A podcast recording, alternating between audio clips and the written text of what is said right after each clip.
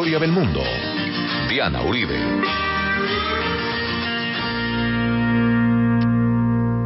Buenas. Les invitamos a los oyentes de Caracol que quieran ponerse en contacto con los programas, llamar al 302-9559, 302-9559 o escribir a info arroba la casa de la historia info arroba la casa de la historia o contactar nuestra página web www.lacasadelahistoria.com www.lacasadelahistoria.com Hoy vamos a ver la segunda parte del Renacimiento celta y el contexto político en el que se dio.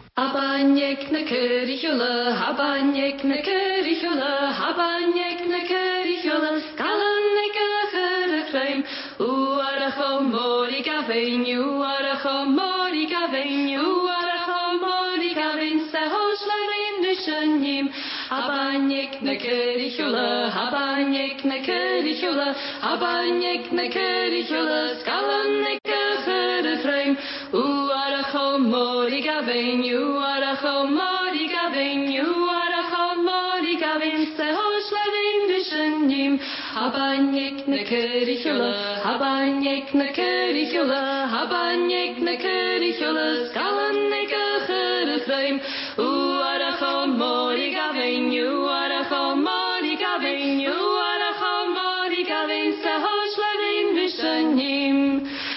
La vez pasada estábamos viendo uno de los fenómenos más interesantes, más apasionantes y más aleccionadores en la historia de Irlanda, el renacimiento celta o el renacimiento gaélico, como lo llaman también.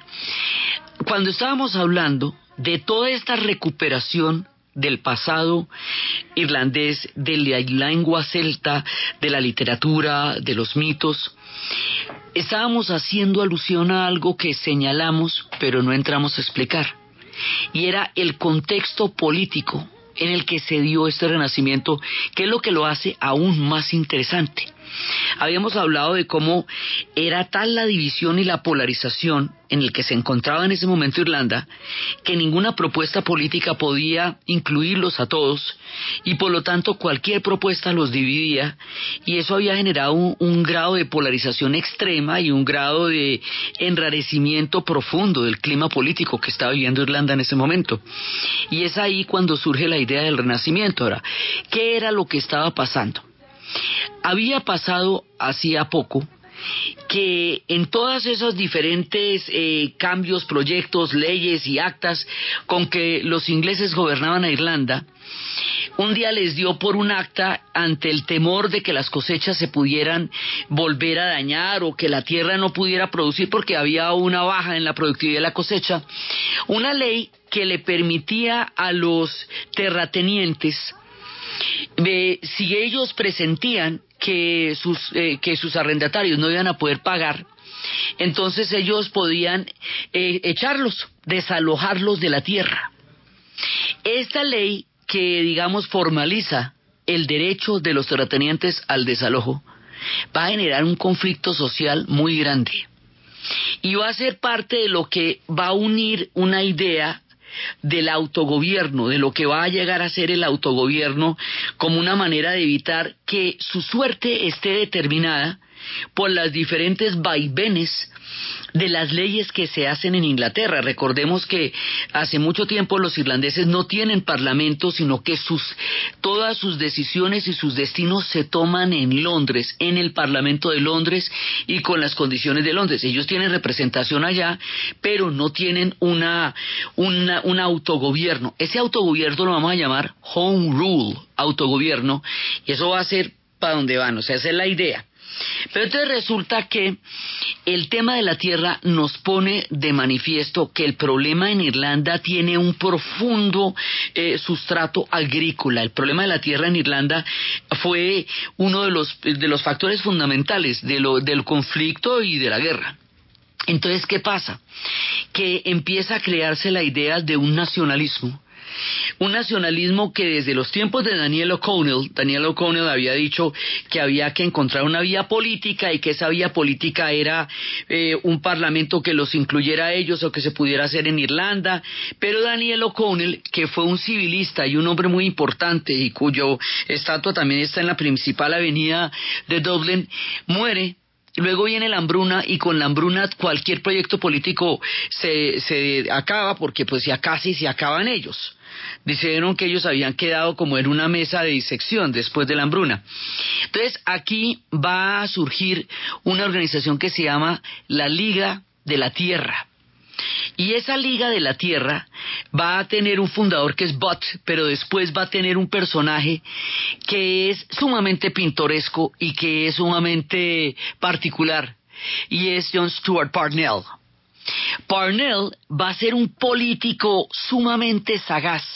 Es un hombre que nació en una condición privilegiada, pero que va a, dedicarse a tratar de sacar adelante el problema agrario en Irlanda. Entonces este hombre va a empezar a través de la Liga de la Tierra, eso es un movimiento, él lo encabeza, pero son muchas más gentes que están allá. Cabrat está allá y que fue otro de los que lo hizo. Varias, digamos, hay varios personajes que están ahí metidos.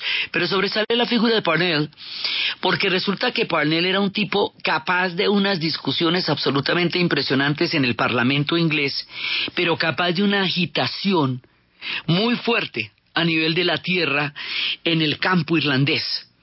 Podía combinar la habilidad parlamentaria con la capacidad de liderazgo y la capacidad eh, de organizar comunidades de una manera única. Él va a ser un personaje muy importante en la historia de ellos también. Su, su estatua está en la principal avenida de Dublin y va a ser una figura importante en el nacionalismo, en lo que va a ser el nacionalismo irlandés.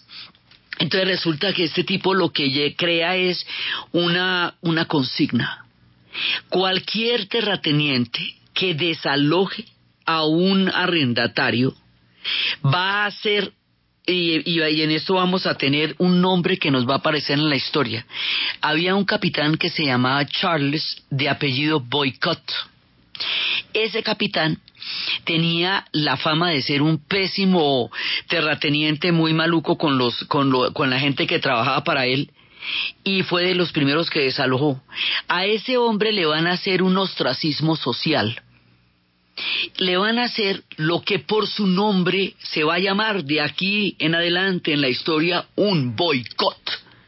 Un boicot quiere decir una, eh, una política de, de veda, de no patrocinar, de no crear, de no consumir, de no hacer algo. Sí, por ejemplo, en el boicot de los buses en los Estados Unidos, cuando eh, para que segregaran los buses, quería decir que ellos no iban a volver a montar en buses hasta que los buses no, no se segregaran, que fue la marcha de Martin Luther King. Los boicots normalmente son eh, eh, la prohibición de, digamos, una autoprohibición de consumir o hacer algo hasta lograr un cambio social.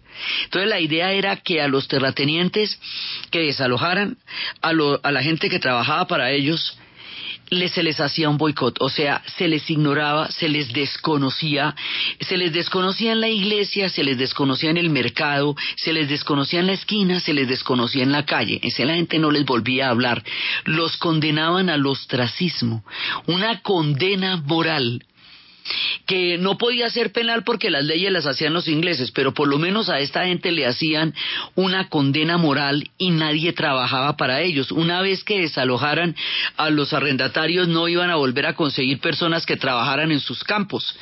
Y si alguien irlandés eh, decidiera ir a donde los campos donde había sido desalojado alguien y aprovechar esa oportunidad también se le boicoteaba porque la idea era de, eh, desconocer la violencia de esa ley. Entonces, así fue que Parnell comenzó, digamos, una, un, toda una cruzada por el cambio de la legislación.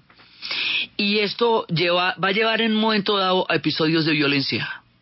Y en un momento dado a Pornell lo van a meter a la cárcel porque además va a haber el asesinato de dos oficiales ingleses que va, eh, digamos, no, pues obviamente él no tenía nada que ver con eso, pero, pero enrareció el ambiente mucho más Entonces Parnell va a ir a la cárcel, pero hay otro personaje que en ese momento los ingleses pueden estar gobernados por conservadores o por liberales. Si están gobernados por los liberales, pues eh, había un personaje Gladstone que quería modernizar las relaciones con Irlanda, desmanteló la, el gran poder de la Iglesia, lo declaró ya más un Estado laico, era partidario de llevar el autogobierno porque decía que eso no se podía llevar de esa manera.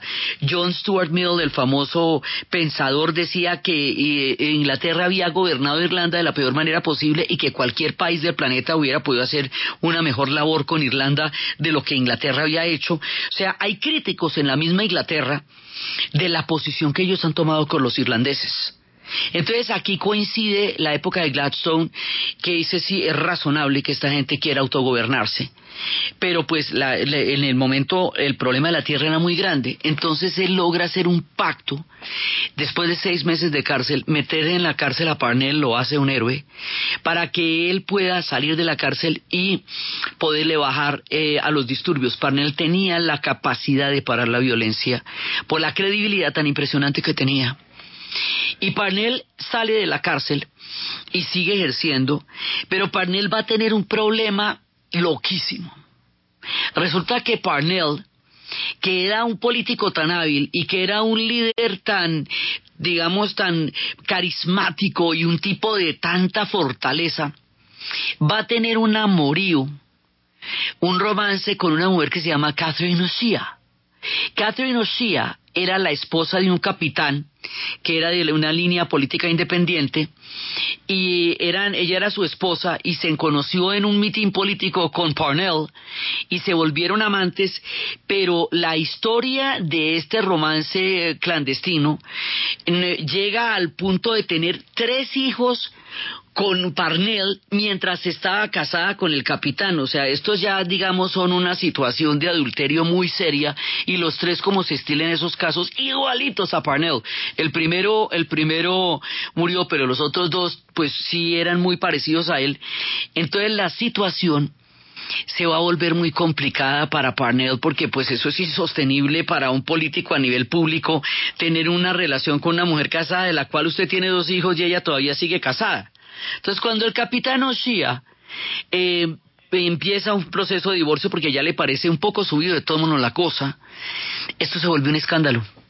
Y ese escándalo le va a costar la carrera política a Parnell. Y eso va a dejar un vacío profundo en la política irlandesa.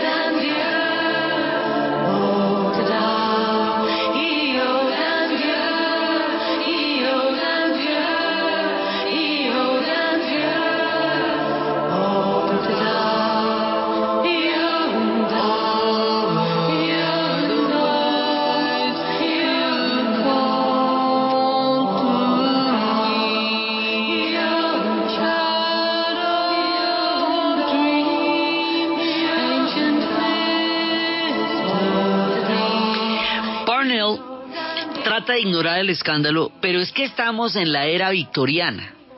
En la era victorial, con esa moral tan estricta y esa manera de montar la victoria, pues de que las familias tenían que ser solamente un tipo de familia y que eso no podían ser sino papá, mamá y niños y, y todo como era el modelito de la... La idea de que hay una sola manera de ser familia es una idea victoriana.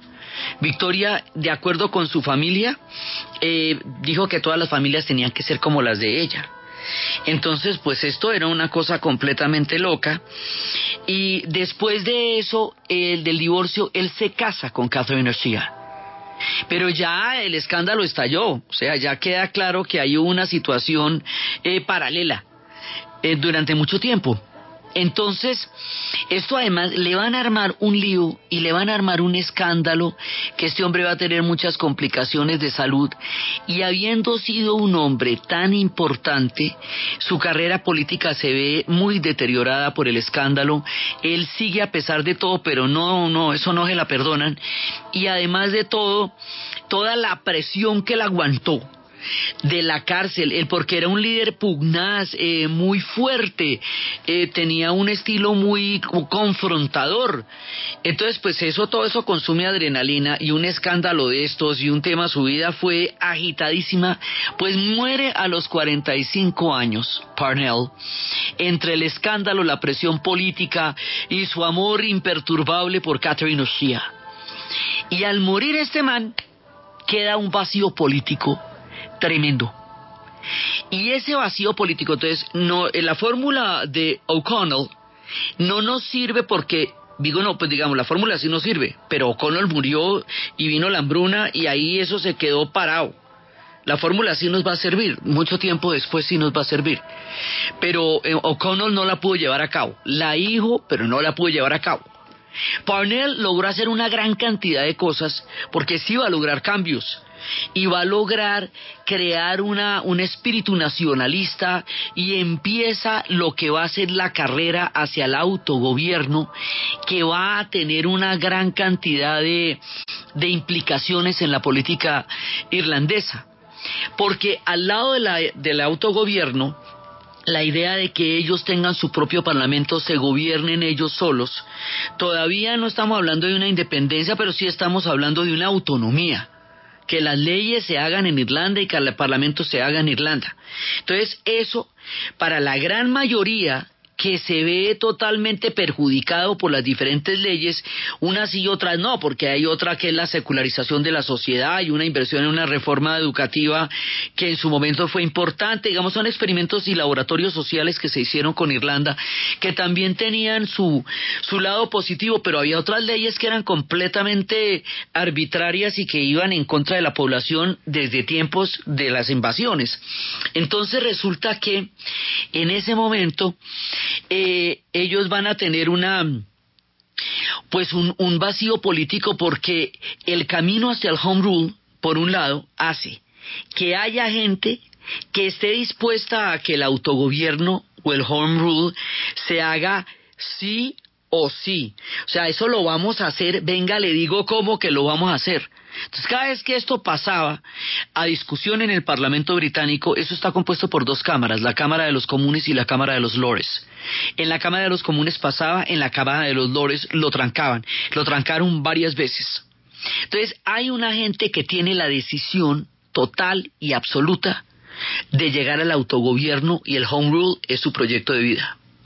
Pero resulta que los del norte, los protestantes de Ulster, sienten que a la hora de un autogobierno o que a la hora de que se debilite el poderío de los británicos sobre Irlanda, ellos van a quedar perjudicados porque eran una burguesía naciente que se estaba encumbrando a partir de la industrialización. No estamos hablando de la aristocracia protestante que está en decadencia precisamente por la ilustración, por la industrialización, eh, y eso era lo que habíamos visto la vez pasada, que hay una clase protestante que ya está venida menos, que fueron los antiguos aristócratas desde la plantación.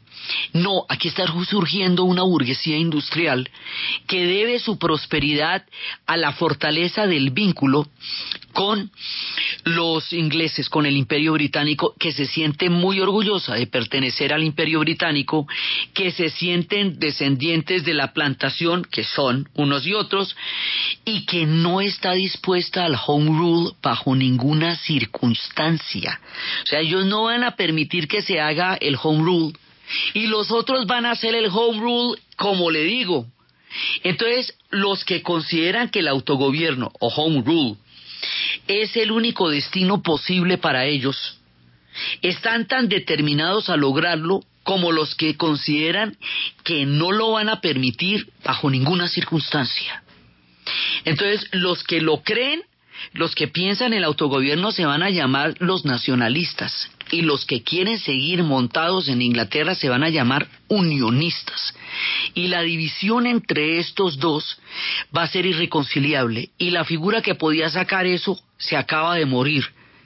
Aquí hay un vacío político, una polaridad irreconciliable. Ninguna fórmula política les puede ayudar porque todas excluyen a alguien.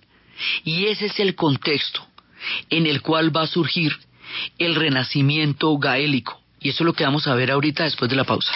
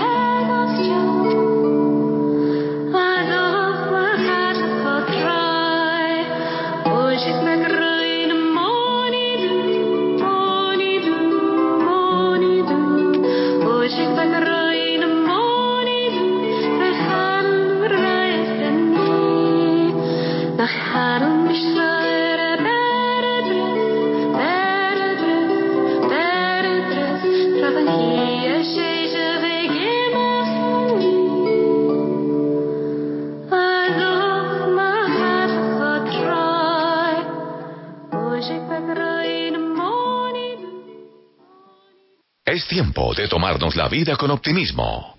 Postobón, tómate la vida. En Caracol Radio son las 11 de la mañana.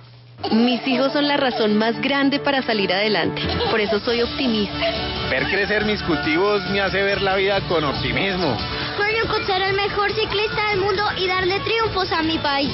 Cuando yo veo la cara de mis estudiantes, tengo todas las razones para tomarme la vida con optimismo. Soy optimista. Soy optimista. Soy optimista. Soy optimista. Soy optimista. Colombia. Es el momento de tomarnos la vida con optimismo. Postobón. Tómate la vida. En el Banco Agrario reconoceremos a 240 mil clientes con un crédito preaprobado. Banco Agrario presenta Última Hora Caracol. Última Hora Caracol. Dirige Diana Calderón. 11 de la mañana, un minuto, la fiscal general de Venezuela, Luisa Ortega Díaz, reiteró que, de acuerdo con la constitución vigente, el proceso constituyente impulsado por el presidente Nicolás Maduro para elaborar una nueva Carta Magna debe ser convocado por el pueblo. Lo hizo durante una entrevista con el canal Univisión. La máxima autoridad del Ministerio Público resaltó que, lamentablemente, la convocatoria no se ha consultado al pueblo y que la misma tiene un rechazo de casi el 90% por parte de los ciudadanos que están descontentos, informó hoy la fiscal en un comunicado sobre la intervención de Ortega en ese canal. Fiscalía lamentó asimismo que quienes promueven dicho proceso no han indicado cuáles son las soluciones y respuestas a la grave crisis que atraviesa Venezuela, caracterizada por la falta de alimentos, el alto costo de los productos de primera necesidad, la escasez de medicamentos, la situación de los hospitales y la inseguridad. 11 de la mañana, dos minutos y unas 85 mil personas de los niveles 1 y 2 del CISBEN podrían quedarse sin el servicio de salud. ¿Por qué, Luis Enrique Hurtado? El presidente de la nueva EPS, José Fernando Cardona, manifestó que esta situación se puede presentar siempre y cuando estas 85 mil personas a nivel nacional no formalicen su vinculación al sistema de salud. Afirmó que ellos necesitan saber que la salud y la de su familia corren peligro en la medida en que no están aseguradas y en caso de requerir servicios médicos para atender cualquier situación no tendrán acceso porque no están afiliados formalmente al sistema de salud. Por ello hizo un llamado a estas 85 mil personas para que formalicen su vinculación al sistema de salud. Naciones Unidas denuncia desplazamiento forzado de campesinos en norte de Santander. Mauricio Parada. Narda, la ONU, mediante un comunicado, denunció el desplazamiento que se generó en los últimos días en la zona del Catatumbo, en norte de Santander, tal como lo registró Caracol Radio. En el escrito dice, abro comillas, al menos 60 familias integradas por unas 240 personas abandonaron tres caseríos al noreste de Colombia por el temor a los combates entre el ejército y un grupo armado no estatal sin identificar. La denuncia es hecha directamente por la Oficina de Coordinación de Asuntos Humanitarios de las Naciones Unidas, indicando que, abro comillas, estas personas debieron salir de los caseríos Buena Suerte, La Laguna y Bélgica en el municipio de Acarí para proteger sus vidas. No obstante, indicó que la mayoría de las familias han retornado, salvo nueve que estarían en otros caseríos de Acari. Calificó este hecho la ONU como una violación a los derechos humanos e infracciones al derecho humanitario, por lo que los combates fueron en medio de las viviendas y la sede educativa. El comunicado habla de por lo menos siete viviendas afectadas, además de las actividades escolares que han sido suspendidas. El próximo martes se celebrará un comité de justicia transicional para evaluar las afectaciones a la población y por su parte el Consejo Noruego para Refugiados trabajará en consolidar un censo de la población desplazada y el próximo miércoles realizará una evaluación para identificar las necesidades en respuesta humanitaria de esta, de esta población. En el mundo, el presidente turco será el mediador para liberar tensiones en Qatar y cuatro países del Golfo. Valentina Sperber. Antes de dar inicio a su gira por el Golfo, el presidente turco Recep Tayyip Erdogan llegó este domingo a Jeddah, en el oeste de Arabia Saudita, para intentar apaciguar las tensiones entre Qatar y cuatro países de la región. De acuerdo a esto, en una rueda de prensa en Estambul, el presidente turco afirmó que a nadie le interesa que esta crisis se prolongue.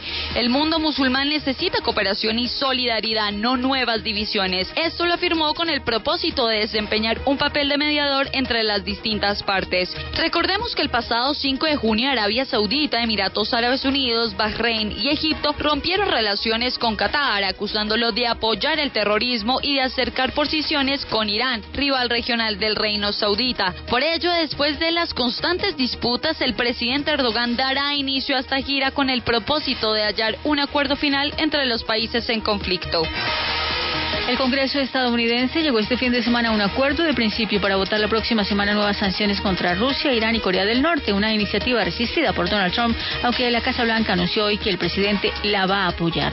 Las cifras son las como 1,4 millones de personas que viajarán por Perú durante los tres días festivos que habrá la próxima semana, con motivo del 28 de julio, Día Nacional del Perú, en el que se celebrarán los 196 años de su independencia, según estimaciones del Ministerio de Comercio Exterior y Turismo.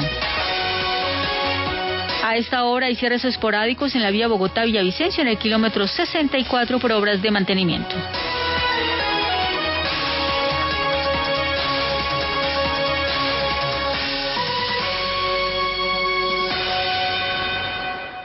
Más información y entretenimiento en www.caracol.com.co.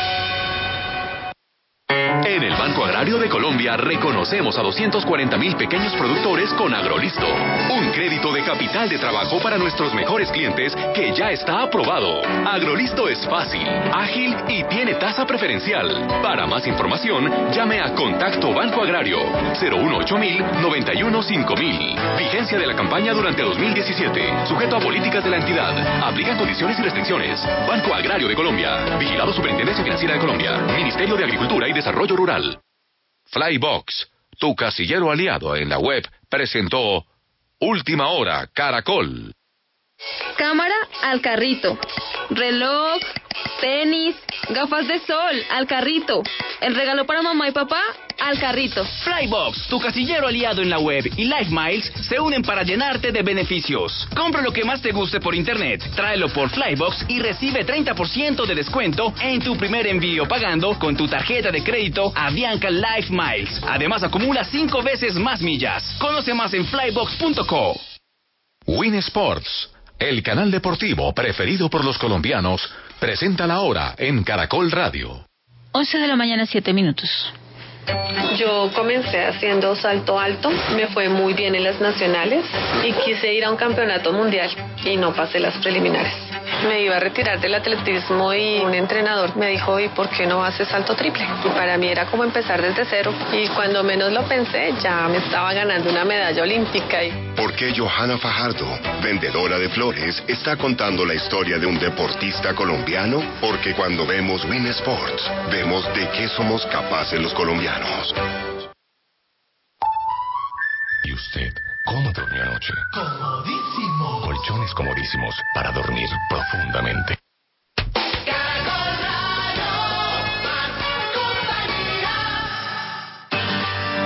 Historia del mundo de Caracol Radio. Con Diana Uribe.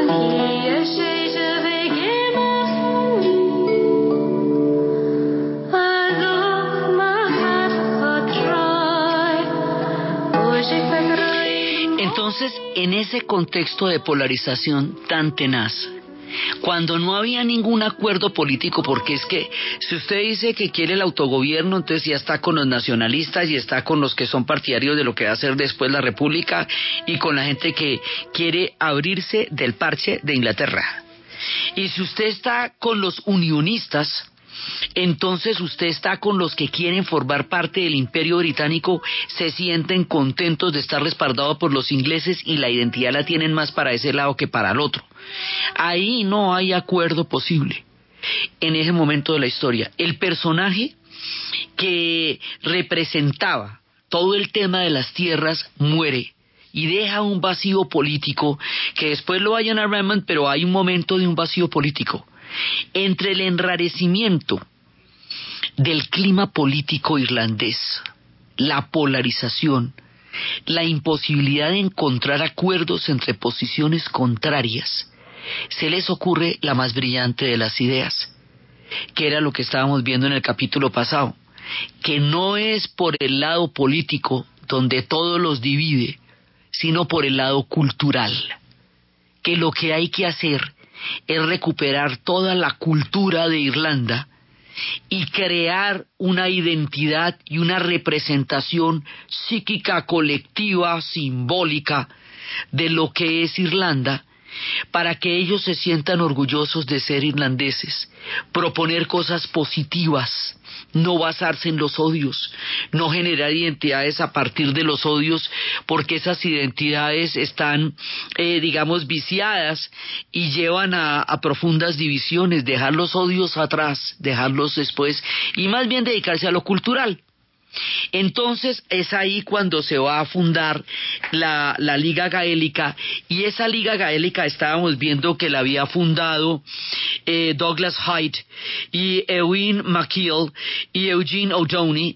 Esta gente estaba, eran profesores protestantes que estaban en Inglaterra y es en Londres donde se funda en Oxford y se van para Dublin y en Dublín empiezan a trabajar en la recopilación de los textos, de las leyendas, de las hadas, de los duendes, de toda la mitología de las primeras razas de las llegadas de los celtas, del mundo anterior a la llegada de los británicos cuando deciden que no se van a definir a partir de, de como los británicos los definen, porque los británicos definían a los irlandeses como eh, por oposición a ellos, ¿no? Ellos se sentían los civilizados, los titinos y los fantásticos, y los, eh, y los pragmáticos y los eh, racionales, y los irlandeses los ponían como los borrachos, pelioneros, naricicolorados, eh, como digamos personas eh, toscas de poca, de poco refinamiento, entonces los irlandeses dicen, nosotros no nos vamos a tragar ese cuento de los ingleses, porque eso es colonialismo mental.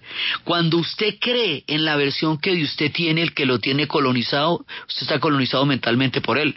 Entonces el renacimiento celta es un acto de descolonización mental de los primeros que se va a dar.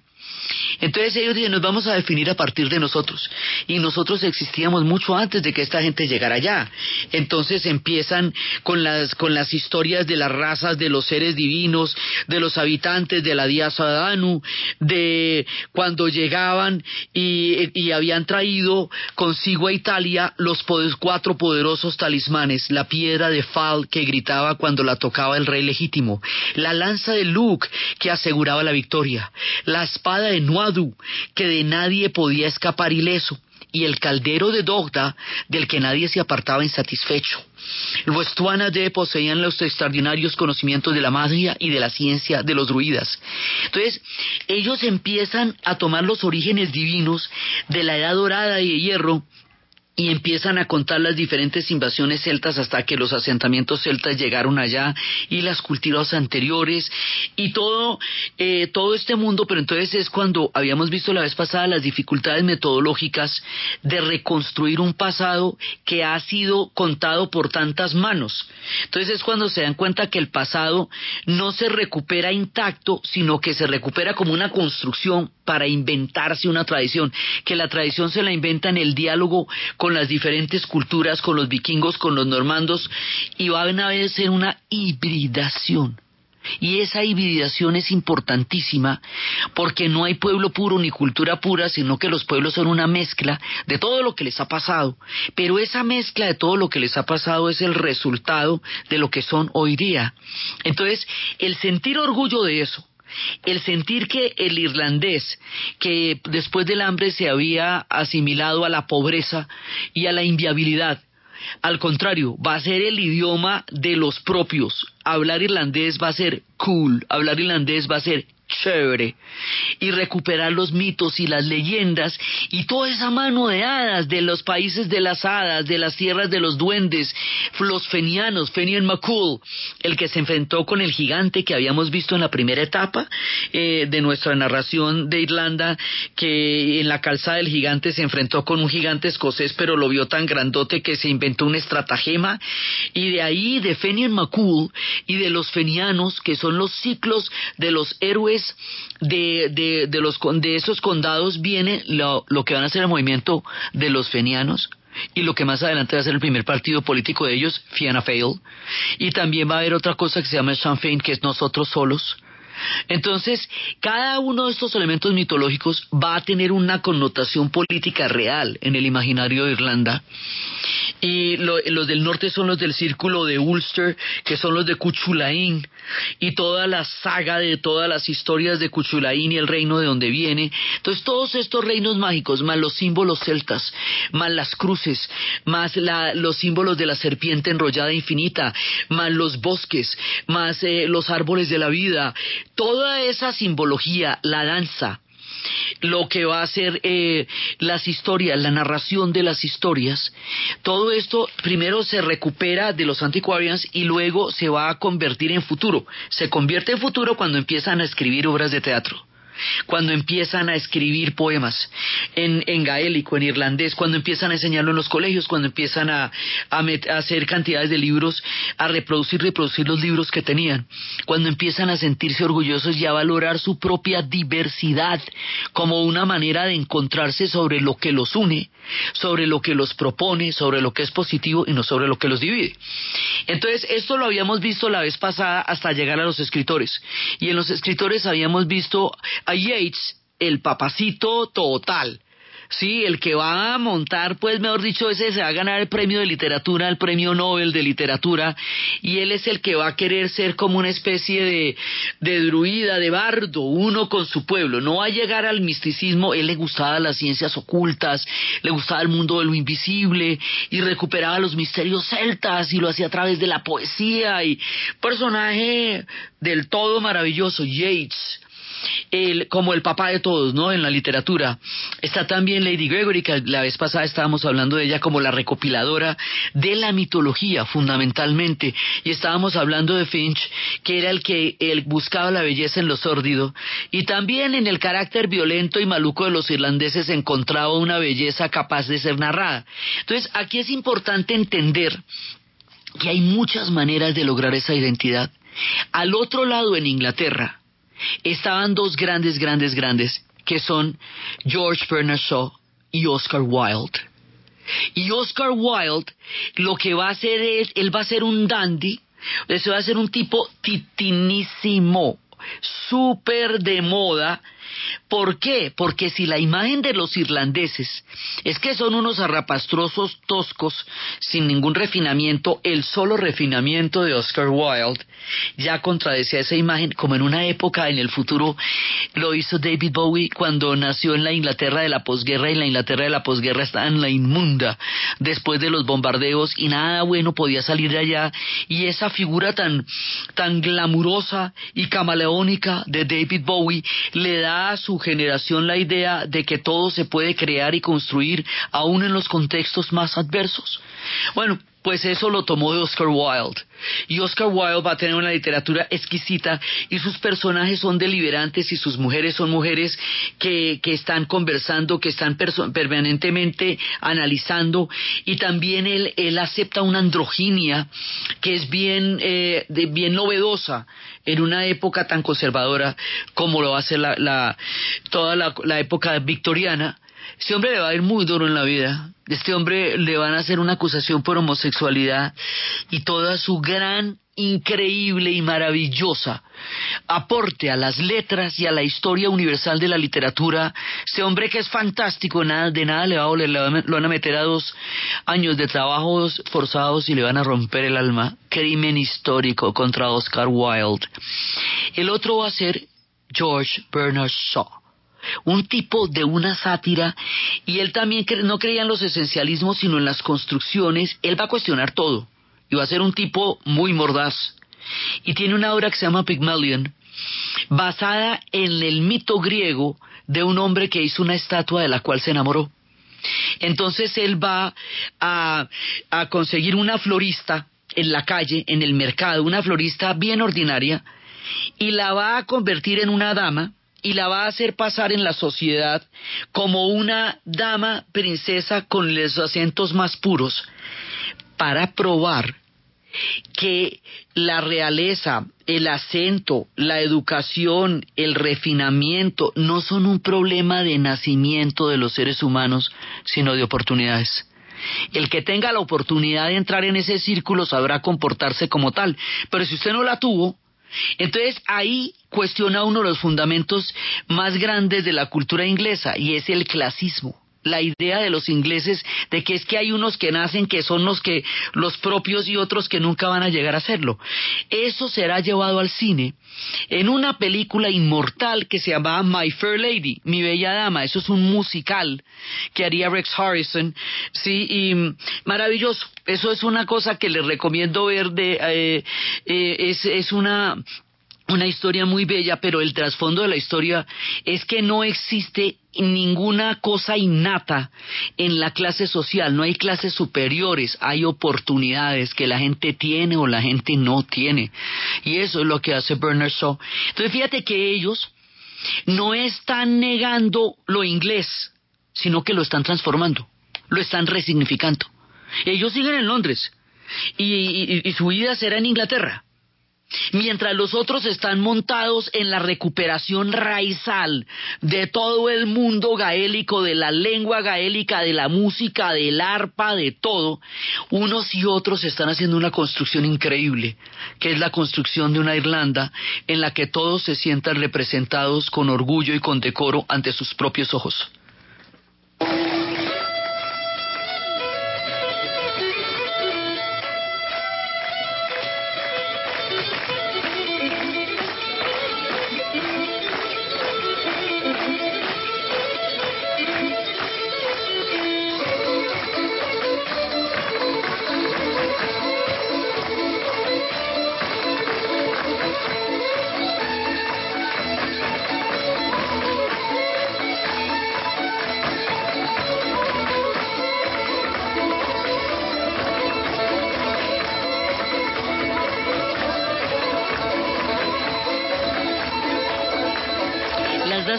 Que estamos escuchando tienen un paso muy hermoso porque es un paso con los brazos atrás, saltando de una manera maravillosa, es un, zape- un zapateadito bellísimo. Hay un espectáculo que se llama Riverdance, que es una recuperación celta ya de los noventas, imagínese, del siglo XX, de estas danzas. Estas danzas se, se dan en todas partes y es parte de su recuperación y es parte de su orgullo. Además porque con una diáspora tan grande como la que ellos tuvieron, tanta gente viviendo en el exilio se tiene que preguntar qué es ser irlandés. Si no se podía ser irlandés en Irlanda, ¿qué era ser irlandés en Australia, en Estados Unidos, en Argentina? En, todos lados donde hubo irlandeses, ¿qué es ser irlandés? Eso también es una parte importante. Lo paradójico, fíjense ustedes, es que los que lo empezaron son protestantes. Y los protestantes no vienen de la herencia celta. Ellos llegaron con la plantación de Ulster. Entonces no es que ellos sean celta, ellos no son los descendientes de los fenianos y los de Cuchulaín. Sin embargo, ellos van a estar en esa recuperación porque la idea es aglutinar a todo el mundo. O sea, en la construcción de una nueva tradición, todos cabemos. Ese es el mensaje más bacano. ¿Sí? O sea, yo no tengo que ser del origen puro, raizal de haber llegado a ese momento para poder reivindicar mi derecho a una cultura híbrida en la medida en que yo soy parte de un mestizaje. ¿Sí? Entonces, si usted es parte de culturas que han sido afros, indígenas, si usted es parte de culturas que han sido parte de los españoles, que también fueron árabes, que también fueron celtas, que también fueron íberos, y si usted es parte de todo eso, a todas esas tradiciones usted tiene derecho cuando se construye la tradición de un pueblo para valorarse y no para mirarse con desprecio. Y eso es lo que saca a los pueblos adelante.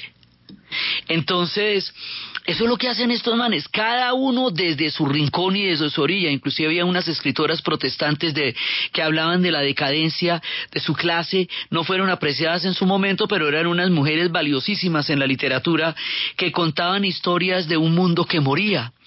Y este renacimiento celta no es, digamos, no, no es un exotismo de un mundo ya ido, no es la nostalgia, sino la construcción de futuro.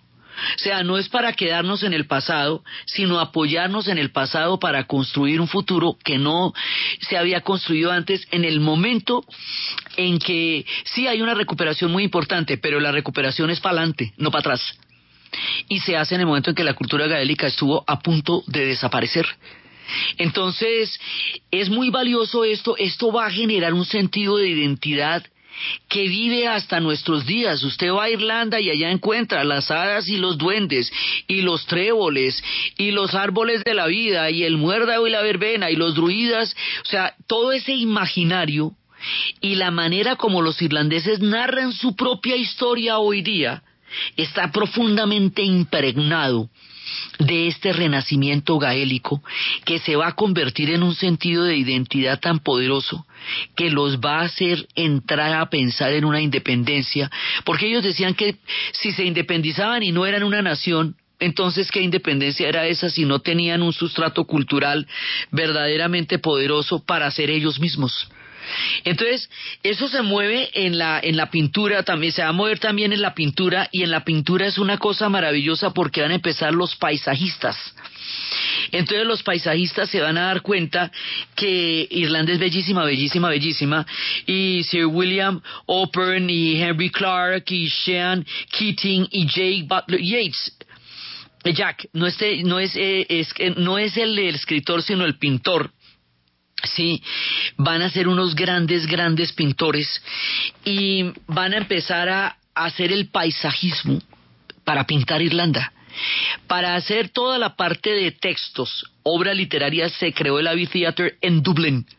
Se creó el Abbey Theatre y Lady, Lady Gregory tuvo una importancia muy grande en que el Abbey Theatre fuera el recinto donde todo el renacimiento gaélico se pudiera encontrar y presenciar. Para las pinturas necesitamos una galería, una galería en donde se exhiba el arte del paisajismo de la hermosa Irlanda con sus grandes acantilados y con sus picos totalmente encrispados. Esas imágenes que nosotros tenemos en la cabeza de Irlanda, esos también son los paisajistas que nos han mostrado esa Irlanda con esos grandísimos acantilados y, y esos paisajes verdes. Entonces ellos son parte de esto. De esto va a ser parte también James Joyce. De él hablaremos en su momento eh, con más detalle. O sea, esto cubre toda una tradición desde el tiempo en que lo hacen, a finales del siglo XIX hasta más o menos eh, segunda década del siglo XX, y va a haber historias, por ejemplo, de la galería que, querían hacer, y resulta que una, un, famoso, digamos, galerista, abre su espacio y dona su colección de las más grandes pinturas francesas eh, con la condición de que permanezca en una casa de galería en Dublín. Pero en ese momento se, se, durmieron y no se la pillaron y entonces terminó en la galería, en la National Gallery de Londres, lo cual era un contrasentido de lo que se necesitaba hacer. Eso generó un debate que solamente se pudo resolver hasta 1959 cuando decidieron que iba a estar un ratico en Londres y un ratico en Dublín. Este personaje no pudo resolver eso porque murió en el Lusitania en 1914, el barco cuyo hundimiento motivaría la entrada de los Estados Estados Unidos a la Primera Guerra Mundial. El Lusitania se hundió en las costas de Irlanda y dicen que él llevaba eh, cuando se hundió monets y grandes obras de la, de la pintura que se perdieron ahí. Entonces, tenemos paisajistas que son muy importantes para que miremos a Irlanda con, su, con, con, ojos de belleza. O sea, cuando uno pertenece a un país que es muy hermoso, se necesitan paisajistas y grandes pintores que nos hagan mirar con nuestros propios ojos la belleza que nos rodea. Y eso lo hicieron ellos. Se necesitan poetas, se necesitan músicos. Y esta gente tiene una cultura musical que es absolutamente increíble, increíble. Entonces, todo eso lo van a recuperar. Y el conjunto de esto en los deportes, que también habíamos hablado de la Liga Gaélica Atlética, que recuperó los antiguos deportes y que no practicaba los deportes ingleses como, como el cricket ni el, ni el rugby, porque decía que esos deportes les habían quitado su tejido nacional. Entonces esto se hace en los deportes, se hace en la pintura, se hace en la música, se hace en la danza, se hace en la literatura, se hace en el teatro, se hace en la poesía. El conjunto de todo eso creó la identidad de Irlanda. Irlanda es una invención voluntaria de un pueblo que se dio a la tarea de quererse en los momentos más adversos de su historia y en tiempos de profundas polaridades. Cuando eso ocurre, están listos para ser están listos para una independencia, están listos para protagonizar su propia historia. Este es el antecedente del proceso fundamental en el relato de la historia de Irlanda que vamos a ver en el siguiente programa, La Rebelión de la Pascua.